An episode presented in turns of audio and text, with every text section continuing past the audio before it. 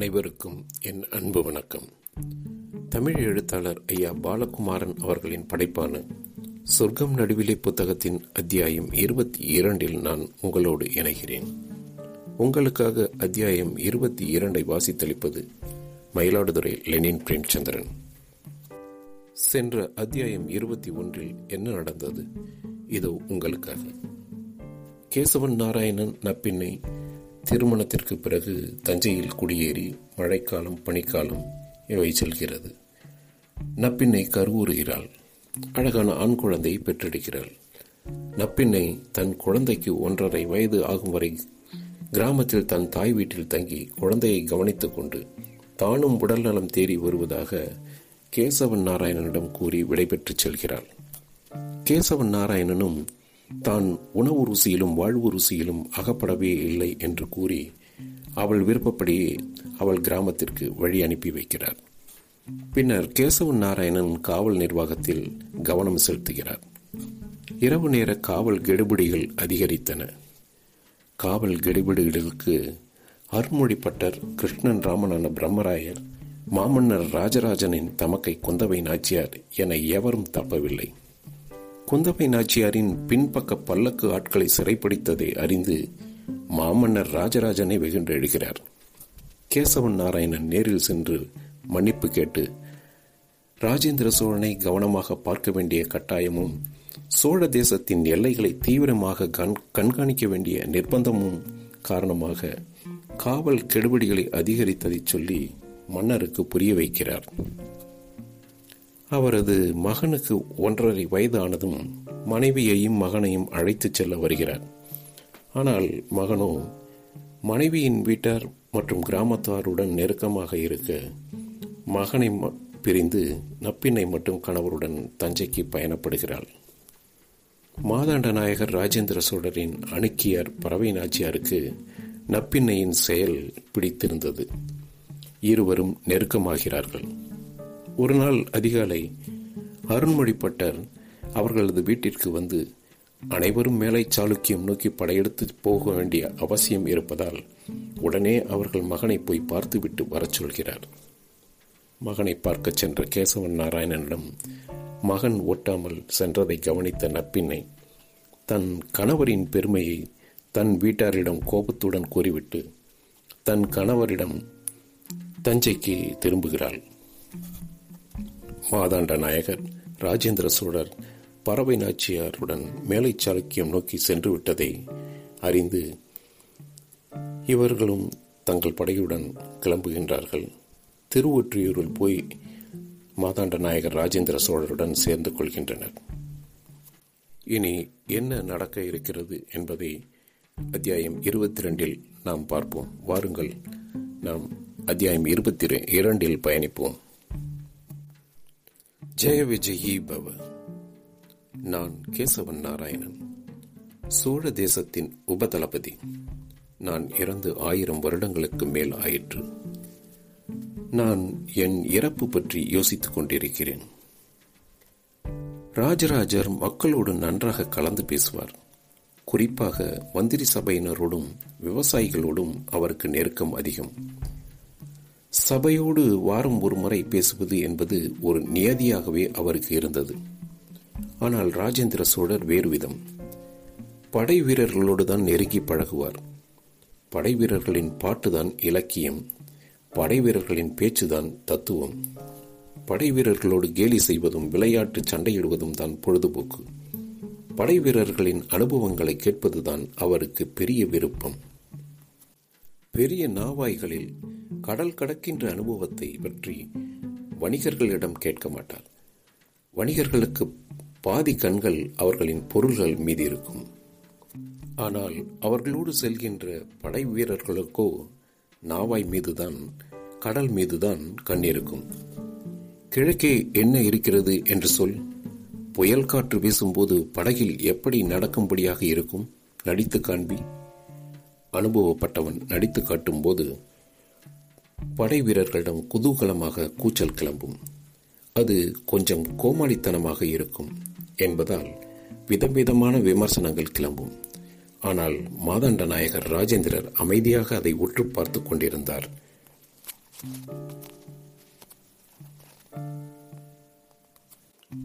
பதினாறு அடி உயரம் உயரை எழும்பி இருபத்தைந்து அடி வரை ஆழ்ந்து ஒரு நாவாய் போகும் என்றால் மூன்று நாட்கள் படகு இப்படித்தான் இருக்கும் என்றால் இதைவிட மிகப்பெரிய போராட்டம் உண்டா? துணியில் வரையப்பட்ட நாவாய்களின் மாதிரி படங்களை உற்று பார்த்து கொண்டிருந்தார். கடல் பயணம் செய்யும் உத்தேசம் உண்டா? அருகே உள்ள தளபதி கேட்க உண்டு. எப்போது?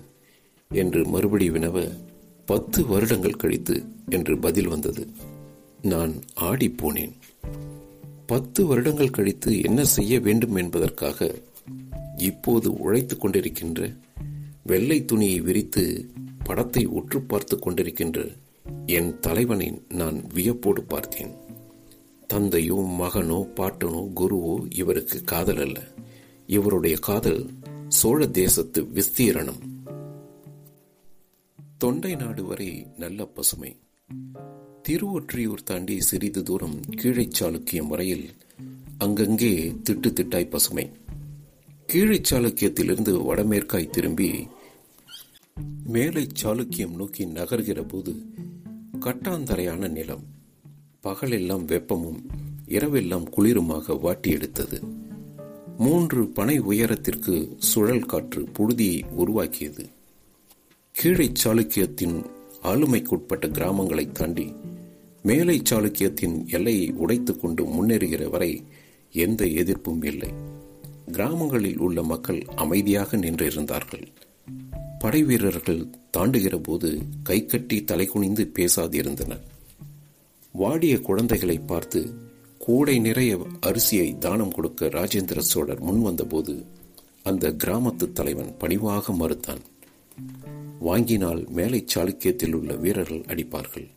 வாங்காது போனால் நீங்கள் அடிப்பீர்கள். என்ன செய்வது என்று தெரியவில்லை என்று முனகினான். கூடையை யாரிடமும் கொடுக்காமல் நடுத்தெருவில் இறக்கி வைத்துவிட்டு வீரர்கள் விலகிப் போனார்கள். கடைசி படை போன பிறகு ஆவலாக கிராம மக்கள் அரிசியை ஏந்தி பார்ப்பதும் கூடையை எடுத்துக்கொண்டு ஒரு குடிலுக்கு போவதும் நன்கு தெரிந்தது. நமக்கு மன்னனோடுதான் போர் மக்களோடு அல்ல. மாதாண்ட நாயகர் ராஜேந்திரர் கம்பீரமாகச் சொன்னார். காவிரியின் கிளை நதிகள் பாயும் இடங்களில் அடர்ந்த வனங்கள் இருந்தன. நெடிய வயல்கள் இருந்தன. இடையே ஏற்பட்ட சலசலப்புகள் அடக்கப்பட்டன. கொங்கு தேசம் பக்கத்திலிருந்து வந்த சோழப்படை சேர்ந்து கொண்டது. சேர தேசத்தில் தங்க வைக்கப்பட்ட சோழப்படையும் ஆறு நாள் பயணத்தில் வந்து சேர்ந்து கொண்டது. மூன்று லட்சம் வீரர்கள் நிதானமாக மேலை சாளுக்கியத்தின் பெரிய கிராமங்களை நல்ல நகரங்களை கடந்து அதன் தலைநகரான கல்யாணியை நோக்கி நகர்ந்தார்கள். ஒரு குன்றின் உச்சியிலிருந்து பார்க்கும்போது சோழப்படையின் பிரம்மாண்டமும் அதன் துரிதமும் புரிந்தது. ஒரு கொடி அசைவில் கொம்பு ஊதலில் சோழப்படை நிற்பதும் நடப்பதும் பிரிவதும் சேர்வதும் தெளிவாக குன்றிலிருந்து உணரப்பட்டன. நப்பினை நிலை கொள்ளாமல் வியந்தான் பல்வேறு நகரங்களை கைப்பற்றி எல்லா இடத்திலும் புலிக்கொடியை ஏற்றி கீழை சாளுக்கியத்தில் குழப்பம் ஏற்படுவது மூலம் சோழர் தேசத்திற்கு வரும் மேலை சாளுக்கிய தொந்தரவுகளை மக்களிடம் விவரித்து சிலருக்கு பரிசுகள் கொடுத்து சிலருக்கு தண்டனை வழங்கி படை முன்னேறிற்று. பதினைந்து கல் தொலைவில் துங்கபத்திரை நதி இருந்தது. நதியில் வெள்ளம் பெருக்கெடுத்து ஓடுவதாக செய்தி வந்தது. வெள்ளம் குறைந்தால் ஒழிய படை தாண்ட முடியாது என்று எச்சரிக்கப்பட்டது. மூன்று லட்சம் படை வீரர்கள் பரவலாக்கப்பட்டார்கள். கூப்பிடுகிற வரையில் இரு என்று தயார் நிலையில் வைக்கப்பட்டார்கள். போர்க்காலங்களில் வீடுகளில் தங்குவதை மாதாண்ட நாயகர் ராஜேந்திர சோழர் விரும்புவதில்லை. மிக பெரிய ஆலமரத்தின் கீழ் கூடாரம் அடித்தார். ஆனால் அவர் கூடாரத்திலும் தங்கவில்லை. ஆலமரத்தின் மறுபக்கம் தன் அணுக்கியார் பறவையோடு நான் இந்த பக்கம் என் மனைவியோடு உட்கார்ந்திருந்தேன். அன்று காலையிலிருந்தே மனதிற்குள் ஏதேதோ உளைச்சல்கள். இரவு காவல் இருந்தபடியால் பகல் நேரம் சற்று கண்ணாயிருந்தேன். எனக்கு கனவுகள் மோசமாக இருந்தன. நப்பின்னை சேற்றில் மூழ்கி கொண்டிருக்கிறாள் ஓடிப்போய் காப்பாற்ற முயற்சிக்கிறேன். ஆனால் என் கால்களும் உலையில் மாட்டிக்கொண்டிருக்கின்றன. என்னால் நகரவே முடியவில்லை. மெல்ல மெல்ல நப்பின்னை மூழ்கிக் கொண்டிருப்பதை அலறலோடு பார்க்கிறேன். நப்பின்னை உலுக்கி எழுப்பினாள். கனவா பகல் நேரத்தில் சுற்றுப்புற சப்தம் தூங்குபவரின் மனதில் புகுந்து ஏதேனும் எண்ணங்களை கிளறி விட்டுவிடும் எனவே பகலில் தூங்காதீர்கள் என்று சொல்லிக் கொடுத்தாள். ஆனால் அன்றிரவு அவளுக்கு அருகே படுத்திருந்தும் தூக்கம் வரவில்லை விதம் விதமாய் சிந்தனைகள் கிளறிக்கொண்டே இருந்தன. கையை எடுத்து தன் நெஞ்சில் வைத்துக்கொண்டு என் தோளில் முகம் சாய்த்தபடி நிதானமாக மூச்சு விட்டு நப்பின்னை அழகாக தூங்கினாள். கரும் இருட்டில் ராஜேந்திரர் எழுந்து உட்கார்ந்து கொள்வதும் மெல்லிய குரலில் பேசுவதும் என்னால் உணரப்பட்டன. வெள்ளம் வடிய ஒரு மாதமாகும். இன்னும் ஒரு மாதமாவது இங்கு தங்கும்படியாக இருக்கும் என்று அவர் பேசுவது கேட்டது. மெல்ல என் மனைவியின் முகத்தை தடவி கொடுத்தேன். யாருக்கு கிடைக்கும் இப்படி ஒரு வாய்ப்பு? போர்க்களத்தின் விளிம்பில் மனைவியோடு மன்னர் இருப்புக்கு வெகு அருகே படுத்து கிடப்பது. கடினமான இந்த பயணத்தை எளிதாக தாங்குகிறாயே இது எவ்விதம் நப்பின்னை நான் கேட்டேன். அருகில் நீர் இருக்கிறீர் ஐயா. அதுதான் காரணம். நப்பின்னை ஒரே வாக்கியத்தில் பதில் சொன்னாள். உண்மையா? எனக்கு உங்கள் மீது பைத்தியம். மாறா காதல். மலைப்பாம்பு மாதிரி சோழப்படை நகர்வதை பார்த்து எனக்கு வயிறு கிளர்ந்து விட்டது. இப்பேற்பட்ட படைக்கு என் புருஷன் ஒரு உபதளபதி. முக்கியமான மனிதன். அவனுக்கு தெரியாது ஒரு அசைவும் இல்லை. நான் வெறும் பார்ப்பனத்தி அல்ல உபதளபதியின் மனைவி வெறும் கல் சட்டியும் தயிர் சாதமும் அல்ல. குதிரையின் லகான் பற்றி காப்பேறிய கைகள் என்னுடையவை. என் அதிர்ஷ்டத்தை என்னால் தாங்க முடியவில்லை. அதனால்தான் குன்றிலேயே உம்மை முடக்கி மடக்கி முத்தமிட்டேன். நீர் புரிந்து கொண்டீர். வானம் பார்க்க தூசி பறக்க ஒரு காற்று மாதிரி என்னை கலைத்தீர். நெருப்பு மாதிரி இறங்கினீர். கலவி என்பது ஒருவர் தான் மட்டும் அனுபவிப்பது அல்ல. அது பரஸ்பர பரிசு. எதிரெதிர் நன்கொடை. புருஷனுக்கு மனைவி செய்யும் தர்மம் மனைவிக்கு புருஷன் செய்யும் தர்மம். காமத்தை தர்மமாய் வழங்க உடம்பால் மட்டும் முடியுமா? அது மனசின் கூத்து அன்பின் திமிர் அறிவின் வெகுளித்தனம். பாராட்ட வார்த்தைகள் இல்லை என்றால் என்ன செய்ய? படுத்து இறுக்கிக் கொள்ள வேண்டியதுதான். நல்ல கலவிக்கு பிறகு ஒரு பெண்ணுக்கு செத்து போய்விடலாம் என்று தோன்றும். நான் பலமுறை உமக்கு முன் செத்து போயிருக்கிறேன் ஐயா.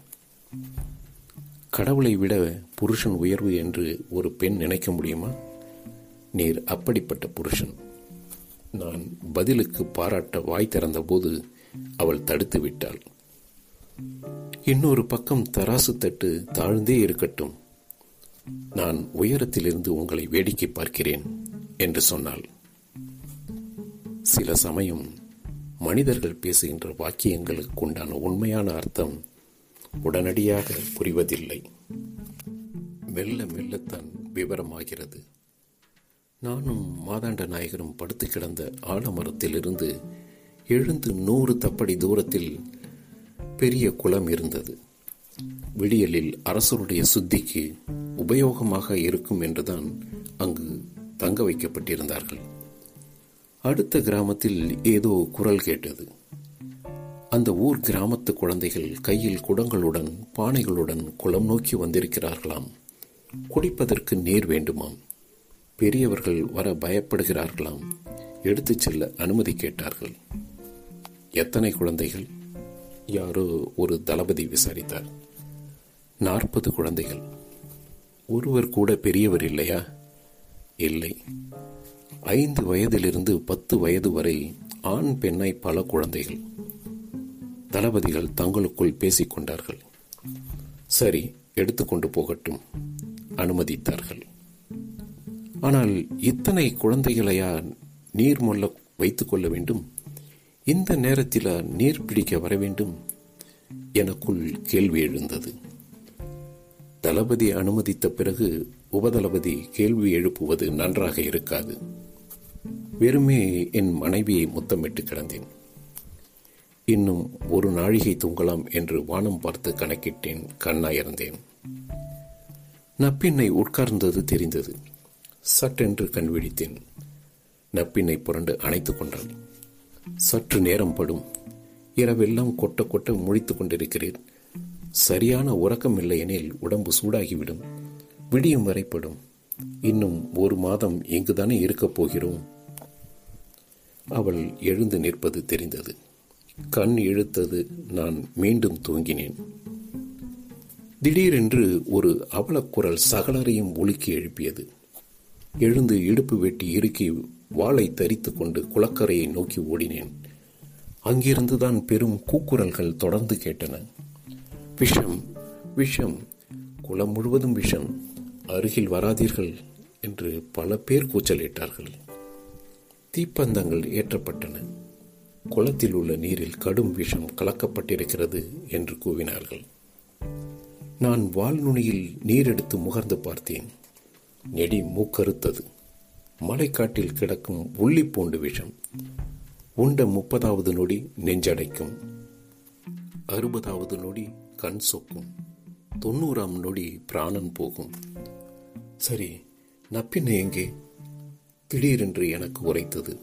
உடம்பு நடுங்கியது. ஒரு தீப்பந்தத்தை வாங்கி தேடினேன். நப்பின்னை மல்லாந்து கிடந்தாள். அவள் உடம்பும் முகமும் நீளமேறி கிடந்தன. அவளை நோக்கி பாய்ந்து ஓட என்னை இறுக்கிக் கொண்டார்கள். நீரில் என் கால் படாமல் தூக்கி கொண்டு வந்தார்கள். எத்தனை திமிரியும் விடாமல் அழுத்தி பிடித்தார்கள். ஒரு துரட்டுக்கோளால் நப்பின்னையை கரைக்கு இழுத்து வந்து கம்புகளின் மீது படுக்க வைத்து அப்படியே தூக்கி வந்தார்கள். நப்பின்னை மட்டுமல்ல குளத்தைச் சுற்றி அறிவும் திறனும் விவேகமும் மிக்க முன்னூற்றி அறுபத்தி ஏழு சோழப்படை வீரர்கள் இறந்து கிடந்தார்கள். வாயில் நீர்ப்பட்டதும் மரணம் சம்பவித்திருக்கும். ஐயோ என்று குரல் கூட கொடுத்திருக்க முடியாது. தீப்பந்த வெளிச்சம் இரவை பகலாக்கியது. தவித்துக் கொண்டிருந்த சில பேருக்கு முதலுதவி செய்யப்பட்டது. ஆனால் பலனில்லை. சோழம் சோழம் என்று உளறி கூவியபடி அவர்கள் உயிர் பிரிந்தது. மாதாண்ட நாயகர் அந்த விடியல் வேளையில் வெறி பிடித்தபடி ஒவ்வொரு முகமாக ஆராய்ந்தார். அலறினார். எப்படி எப்படி இந்த குளத்தில் விஷம் விஷம் இருந்தது? தெரிந்தா இங்கு தங்கினீர்கள்? இல்லை. இதை குடித்துவிட்டு குளித்துவிட்டு தான் படைத்தேன். ஒரு சிறிய நெடி கூட இல்லை. பிற்பாடு நடந்திருக்கிறது. எப்போது? விடியல் வேளையில். யார்? இந்த குழந்தைகள். என்ன? அந்த நாற்பது குழந்தைகள் அவர்கள் கையில் பானைகள் இருந்தன. பாத்திரங்கள் இருந்தன. சில பாத்திரங்களை போட்டுவிட்டு போயிருக்கிறார்கள். எடுத்து கொடுக்கப்பட்டது. பாத்திரத்தின் அடியில் ஆழகாலம் போல கடும் விஷம் தேங்கி இருந்தது பாத்திரத்தில் விஷம் எடுத்து வந்து குளத்தில் கவிழ்த்து பாத்திரத்தை வீசி போட்டுவிட்டு இருளில் ஓடி போயிருக்கிறார்கள். குழந்தைகளை அனுப்பி சோழப்படைகளை கொன்றிருக்கிறார்கள். சோழப்படை முன்னேறுவதை எந்த விதத்திலும் தடுக்க முடியாத மேலை சாளுக்கியம் பேடித்தனமான வேலைகளில் இறங்கி இருக்கிறது வெளிச்சம் வர வர நடந்த கொடுமை நன்கு புலனாயிற்று. ஐயா பாலகுமாரன் அவர்களின் படைப்பான சொர்க்கம் நடுவிலே புத்தகத்தின் அத்தியாயம் இருபத்தி இரண்டு இந்த இடத்தில் நிறைவடைந்திருக்கிறது. அத்தியாயம் இருபத்தி ஒன்றை ஐயா பாலகுமாரன் அவர்கள் நிறைவு செய்தபோது ராஜேந்திர சோழரின் பல அசைவுகள் எனக்கு தெளிவாயின. ஆனால் என் வாழ்வு ஒரு பெரிய மரண சம்பவத்தை அனுபவிக்கப் போகிறது என்பது எனக்கு தெரியவில்லை. என்று கேசவன் நாராயணனை சொல்ல வைத்திருப்பார். கேசவன் நாராயணன் கூற்றுக்கு பதில் அவரது மனைவி நப்பின்னை மற்றும் முன்னூற்று அறுபத்தி ஏழு சோழ வீரர்களின் மரணம் என்பதை இந்த அத்தியாயத்தில் ஐயா பாலகுமாரன் அவர்கள் எழுதியிருக்கிறார். இந்த அத்தியாயத்தை கேட்டுக்கொண்டிருக்கும் நம் மனம் கனத்து போய் இருக்கிறது. இனி என்ன நடக்கவிருக்கிறது என்பதை அடுத்தடுத்த அத்தியாயங்களில் கேட்போம். மீண்டும் இணைவோம். வணக்கம்.